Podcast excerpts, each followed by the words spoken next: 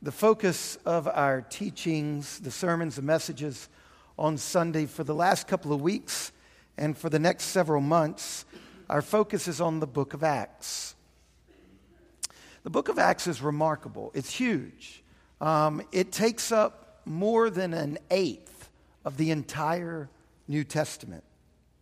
And as much as any book in the Bible, the book of Acts sketches for us the difficulties of living as Christians in a world enslaved to the gods of money, sex, and power.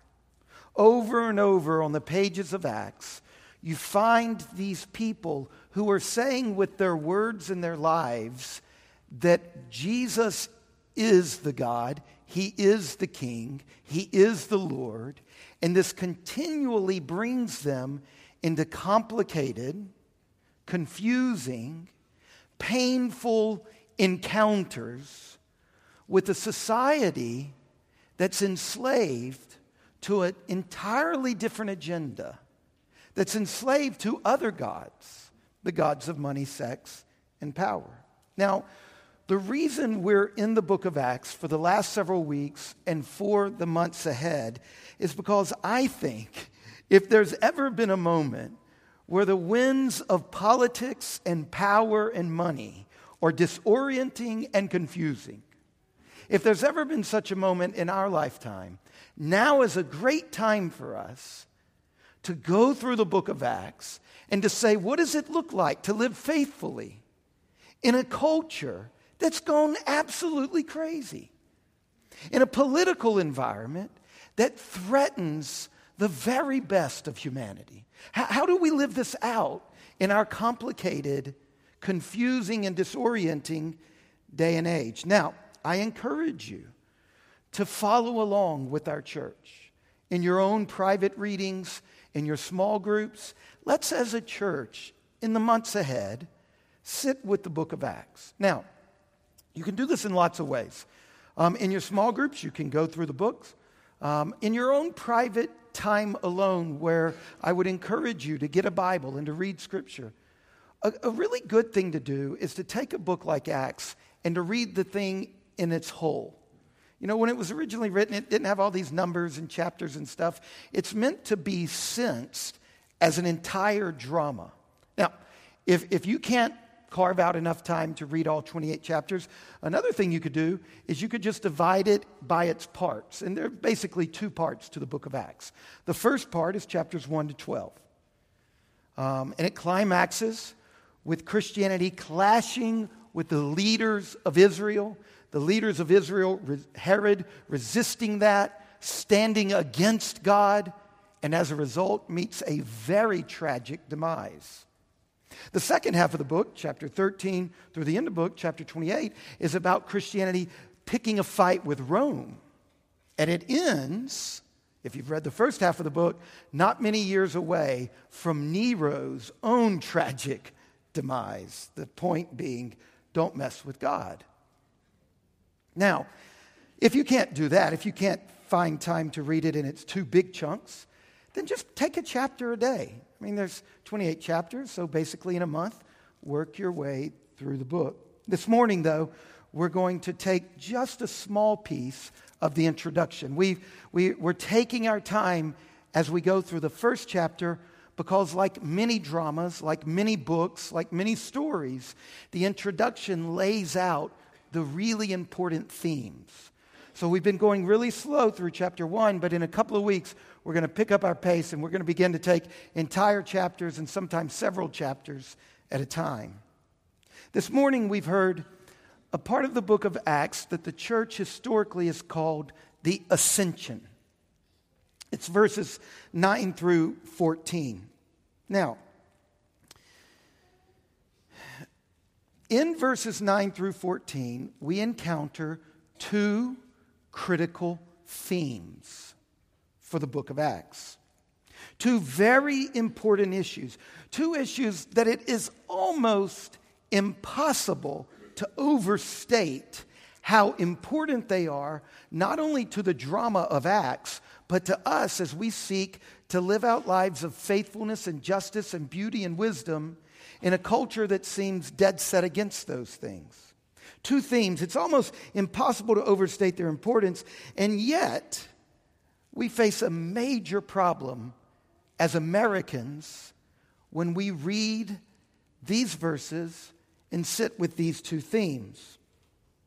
You see, for several generations, the modern church, followers of Jesus here in the West, we have been telling a story about the world that confuses us when we read these verses, when we think about these themes. So, what I'm going to do this morning is I'm going to take these two foundational issues that come up in verses 9 through 14 foundational for the book, foundational for our lives. I'm going to take them and I'm going to spend the bulk of the sermon trying to get us to hear them in their original context, to hear them the way the, peop- the man who wrote this book meant them, and the people who originally received this book would have interpreted them. And then, toward the end, I'm going to try to stand in front of that understanding and, and push it into our lives here on the eve of a presidential election. So let's start with the first of the twin themes. It's the issue of heaven. Did you notice this word heaven came up four times when Bob read the passage to us? Look at verse 10. And while they were gazing into heaven as he went, behold, two men stood by them in white robes and said, Men of Galilee, why do you stand looking into heaven? This Jesus who was taken from you into heaven will come in the same way that you saw him go into heaven. Now, look, Luke is a great author, but here he borders on inelegance and tactlessness.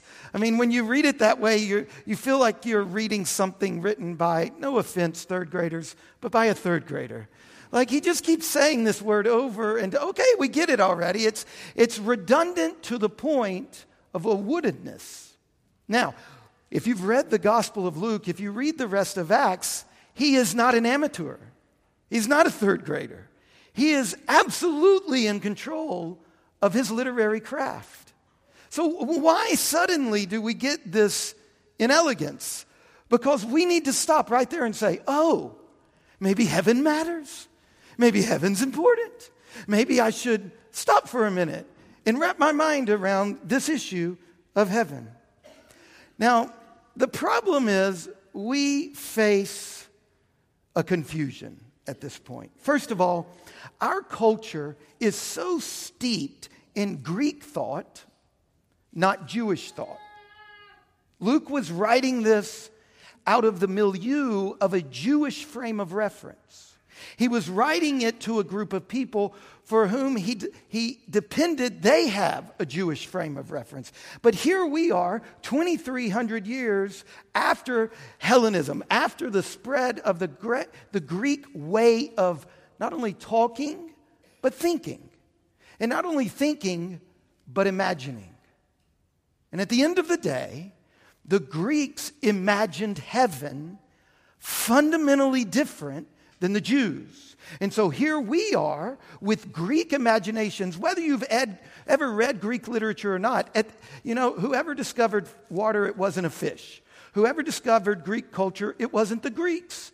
We live in the middle of a Greek culture, of a Greek influence culture. And the way the Greeks imagined heaven was this it's different than earth. It's a different place. It's a different type of place. It's different. It's a long way from here.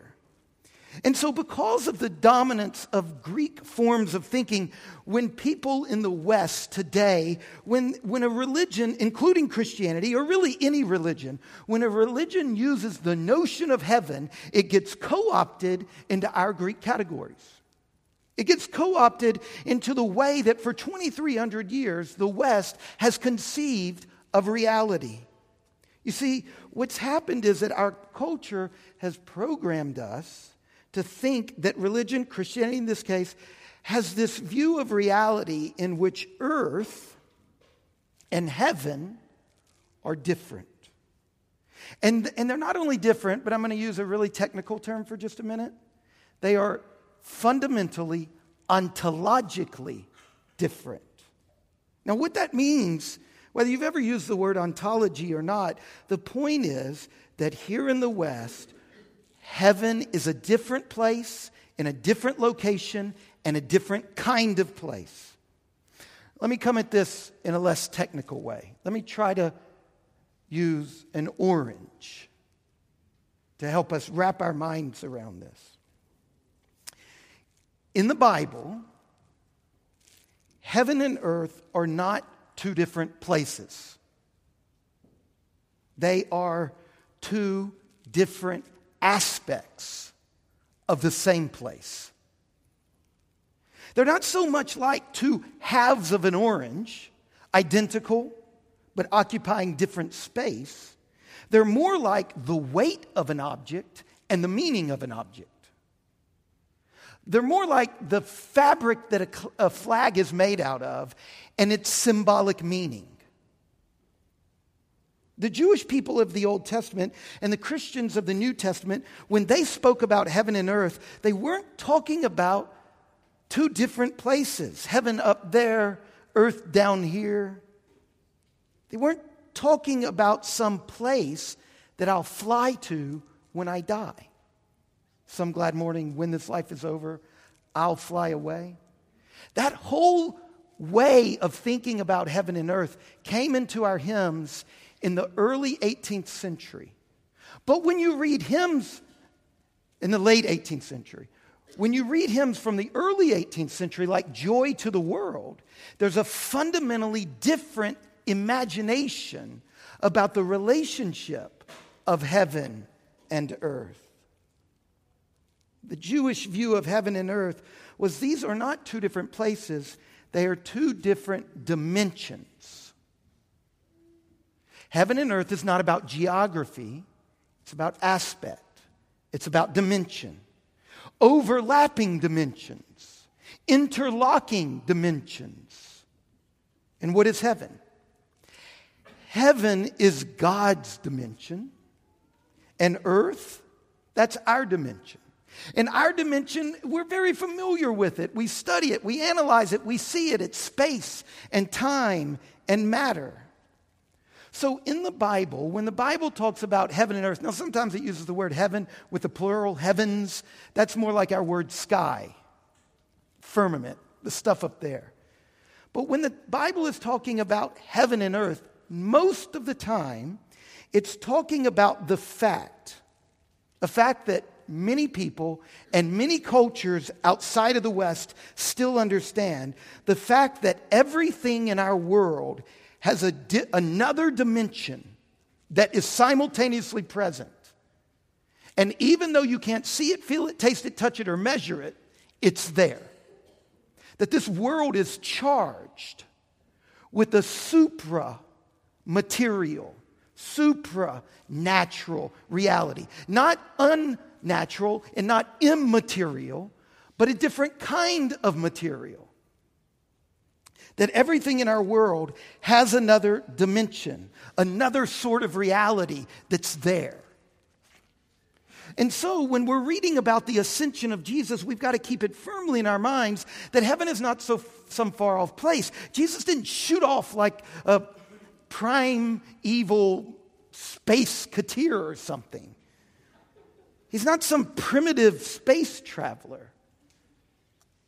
Second, that's the first thing. When this word heaven comes up over and over and over, you've got to get that into your mind. You've got to hold it in your mind. You've got to sit with that. You've got to allow that to begin to take over your imagination. The second thing you've got to do with heaven, and this is another way that we're really messed up here in the West.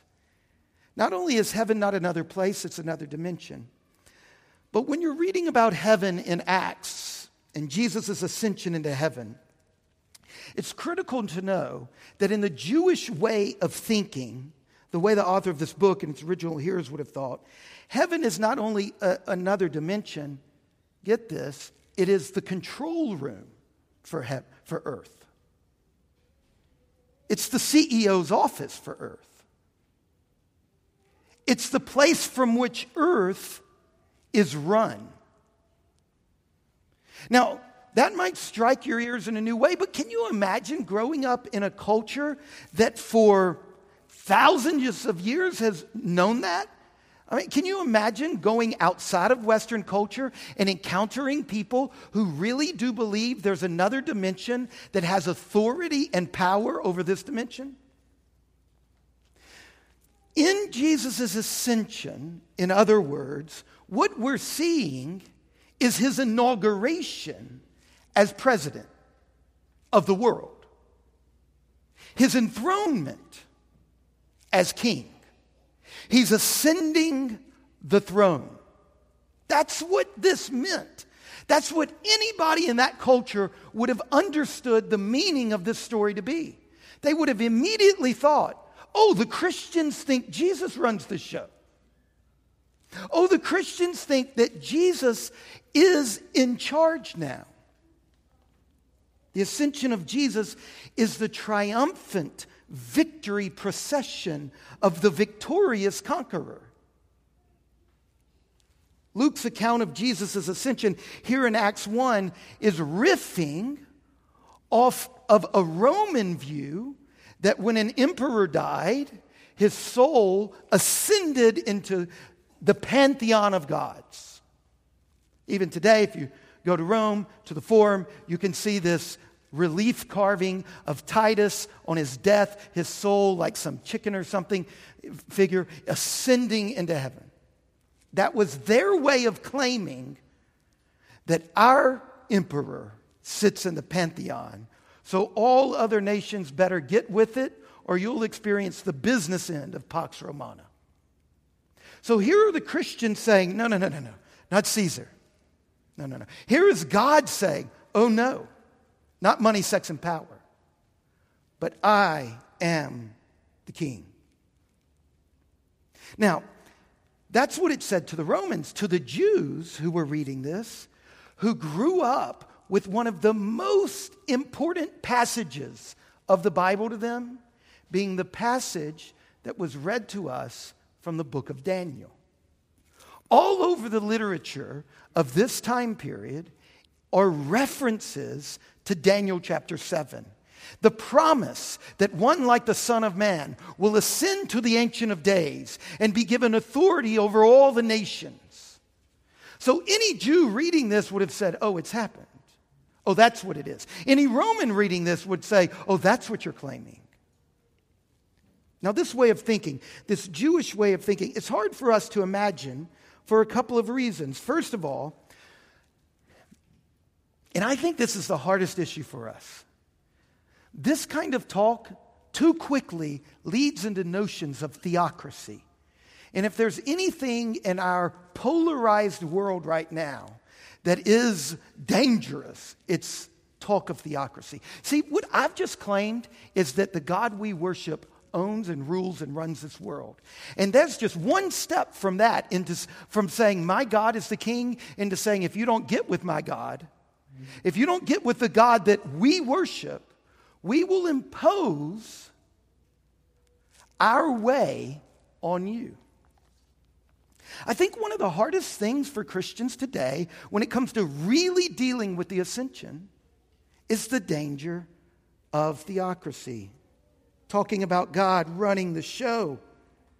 We start talking about God and governments, and we were birthed as a nation on the conviction that that is bad, that we have to separate God and government. Because if we don't, we go back to the Hundred Years' War.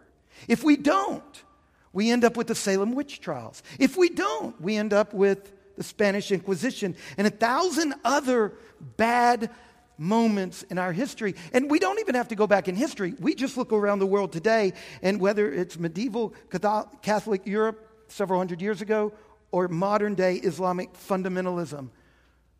We know what it means for people to start talking about God in charge. Doesn't that lead people to believe that if someone disagrees with us, then we're going to smash you?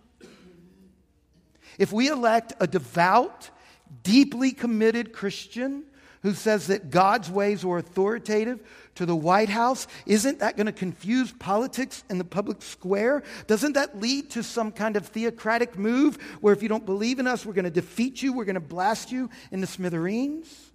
And so we've been socialized into thinking no, no, no, no, no, no.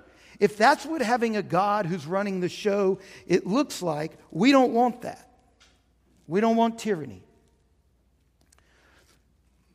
But the point of the ascension is there is a theocracy. And the, the goodness or the badness of theocracy isn't due to theocracy, it's all in terms of the theos in theocracy, the God that's running the show. When you look at Jesus, at his mission, and you begin to say, okay, Jesus is claiming to be setting up a kingdom where he's the king, smacks of theocracy.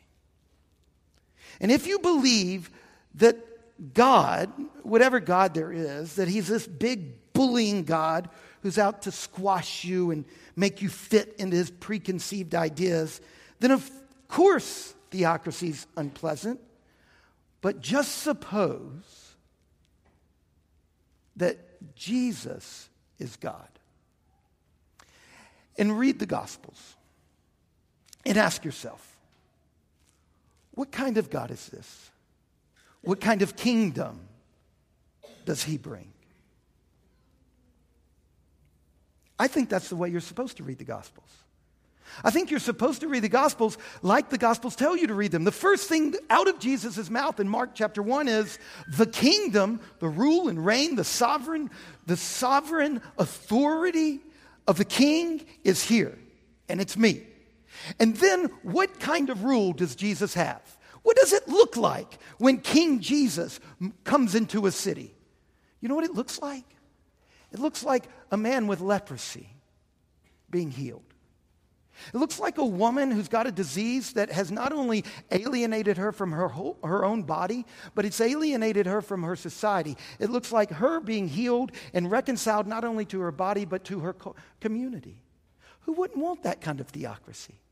I mean, if a theocracy is based on the theos, and if the theos we're talking about here is about justice and beauty and kindness, and not smashing you, but respecting you, not demanding through sword point and horses and armies that you get with his program, but courting you and wooing you and dating you and, and, and begging you to give yourself to love and kindness and forgiveness. What if that's what the kingdom looks like? When we read the Gospels, what do we see? We see Jesus going around bringing goodness and kindness and gentleness. Who ever heard of a nation whose agenda in the world is gentleness? How does that work? Here's a person in the grip of dehumanizing habits and they're set free. Read the Gospels, and you see what it looks like when God is running the show. The kingdom of God coming on earth. It's not that nasty, hateful theocracy which will come and bully you and make you cringe and diminish you. It's a theocracy where the genuine, generous God comes to fill his creation with life and love and hope. And that's what the book of Acts is about. The book of Acts is the story of a people who believe the means has to match the message. And so when they take the message of love and peace and joy and hope and kindness and, and healing out into the world, not only do they give that message, but with their very lives they embody that message in the way they go out into the world. Now, let's stop there and let's back up. Remember, I said there are two themes in Acts chapter 1, verses 9 to 14, two themes that are critical to the book and to our life. The first is heaven.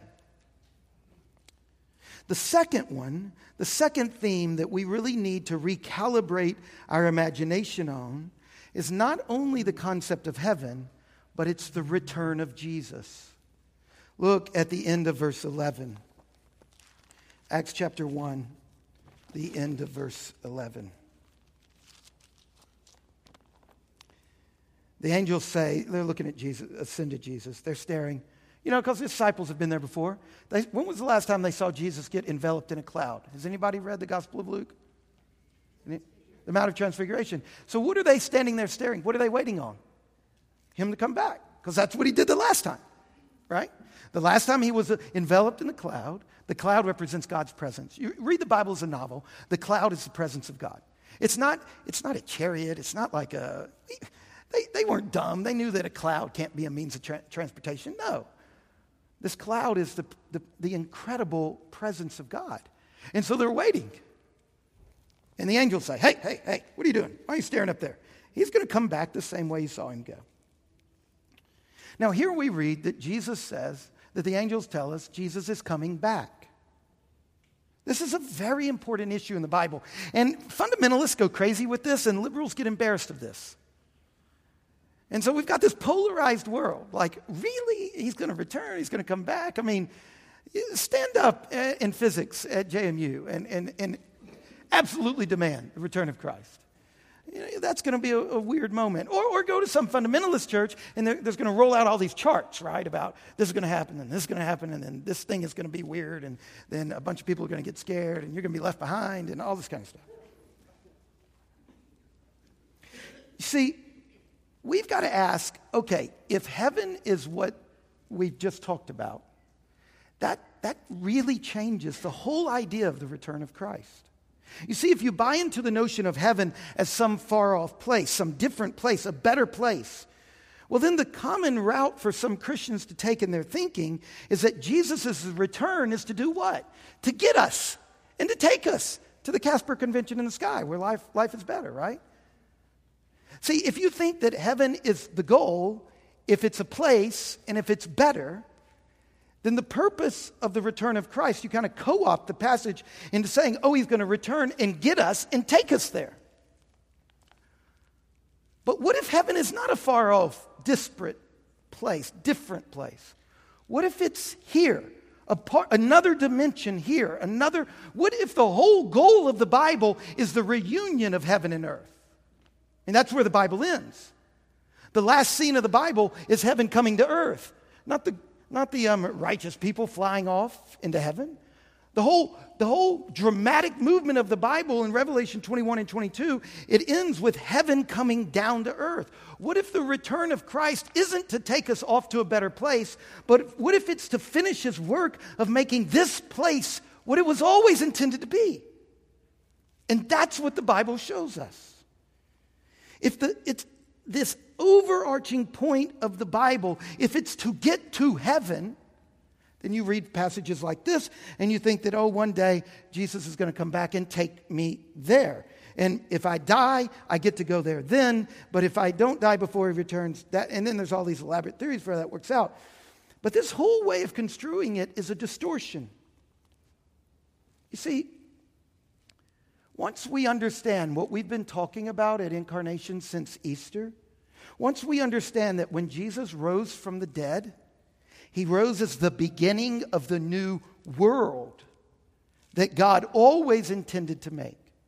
That this world, our world, so full of corruption and decay, with all its violence and sorrow and sin and death, that the one and only true God, the creator of this world, he loves this world so much that he took himself, he took onto himself flesh he took not only a body, but he took all of the corruption and all of the decay and all the violence and evil and betrayal and sorrow and agony. He took it into himself and he took death into himself. And then he went to that place where it would do its worst to him. That's the crucifixion. But precisely because he did that, he has made a way through the sorrow and death and decay and suffering. He's made a way through it, and He's left a way clear for the world to be renewed from top to bottom, which is precisely what began to happen in Jesus' resurrected body. 2,000 years ago, something happened. And when you read the book of Acts, you see there's an entire different set of possibilities after the resurrection than there were before it. And you see what people look like who believe that. And you see how people act who say, you know what? The Enlightenment wasn't the turning point of world history, the resurrection was. Now things are different. The resurrection was the true moment that light pierced the darkness. And now a door has been opened in the fabric of the cosmos, and things are different. It's like I've been saying, on that resurrection morning, God's creative, gracious, merciful power, like a reverse nuclear bomb, this life giving power was unleashed. In the resurrection of Jesus, God has begun to fix the world by, first of all, fixing the material matter of Jesus' body. He's begun to fix the world so that the whole world can be fixed, filled with truth and beauty and goodness. And one day, Jesus will return. Now, if that is the plot of your imagination, if that's the narrative architecture of your imagination, why is Jesus returning? To complete the rescue and the renewal of the whole creation. And when Jesus returns, the resurrection that Jesus experienced will happen with all of creation. The resurrection of Jesus is the prototype of the whole world being renewed from top to bottom. So, if I'd read the whole passage in Luke's gospel that was marked in our worship guides, you would have seen him showing up into a room with a physical body that they see and feel and that they touch. He eats, but then he can like walk through walls. He's not non physical, he's not less than physical. It's a new kind of physicality. This is what C.S. Lewis is trying to capture in his novels, The Chronicles of Narnia. Look, if you're having a hard time wrapping your mind around this, read the children's series, The Chronicles of Narnia, because that is where Lewis is mapping this on our imaginations. And you get to the end, and what does he say? The blues are bluer, and the greens are greener, and we run farther up and farther in, and we can swim with dolphins and run with cheetahs. This is what the Bible is getting at when it says a lion will lay down with a lamb. It's an entirely new kind of lived, embodied physical reality. That's what Jesus will do when he returns. Now, look, there are three promises in Acts chapter 1. He promises to pour out his spirit, which he does in Acts chapter 2. He promises that this band of ragtag, motley, ragamuffin, confused and muddled nincompoops, that they're going to become witnesses to the end of the Roman Empire. And by the end of Acts, they do. And the third promise is that he will return. It will happen. He keeps his promises. And we've got to, and look, this, okay? So, what I've just mapped out heaven and the return of Christ. This is what all of Acts is driven by. And what do they do next? What is the next thing that these people do after this notion of heaven, this notion of his return? Look in verse 14. And all these, with one accord, were devoting themselves to prayer. Now, look, if you walk into verse 14 with your imagination filled by a Jewish view of heaven, by a Christian view of heaven, if you walk into it convinced not only that heaven is overlapping and interlocking, but it's also the control room, and Jesus sits in the control room, then prayer is not a game. It is a kingdom work. And so, in this book that is filled with the concrete reality of what it looks like to move into a real world with real jobs and real families falling apart and real gods of money, sex, and power with real teeth who are ravaging you, prayer is not an escape, it is a battle. It is us in the earthly dimension, drawing down on the heavenly dimension. It's when we pray, we are gazing into heaven. We're standing at the threshold of heaven and earth. We're standing between the love of God and his world that is broken. if you really believe in this vision of reality, you will pray. Not some deistic prayer, not some little, okay, God, will you do this? And then you move on. No, notice what it says. They persevered in prayer, they devoted themselves to prayer. My favorite translation, tenacious prayer, which makes me think of Tenacious D and Jack Black, and then I get all confused. Tenacious prayer. Serious prayer. Now, what are they doing? They're praying for God to send a spirit. Now, Jesus promised them back in verses 6, 7, and 8, he was going to send a spirit. And here you find them praying for God to do that for 10 days, steadfastly, tenaciously, persevering. You know what? This challenges Presbyterians. Because nowhere in your prayer are you're going to find, well, God's going to do what he's going to do, so let's get on. No, th- these people are praying like Pentecostals. They actually believe God acts differently when they pray. You know, I, I think, look, C.S. Lewis, I love C.S. Lewis. So anytime I can find something I disagree with him on, I feel better about myself that I'm not just a lemming, okay? C.S. Lewis said, We pray because it changes us. To which a guy named Karl Barth said, Nine! No! No, no, no, no. The fundamental reason we pray is because it changes God. Because God acts differently. Prayer is the most fundamental avenue for working in the real world. And so, more than 30 times in the book of Acts, Luke comments on their prayer life. More than 30 times. And at all the key moments, they're at prayer. When they can't figure out where to go next, they're at prayer. When God has promised something that He hasn't done yet, they're at prayer. When they're scared to death, they're at prayer. When they're confused about vocation, they're at prayer. Now, we're going to come back in the weeks ahead to say it's not just prayer.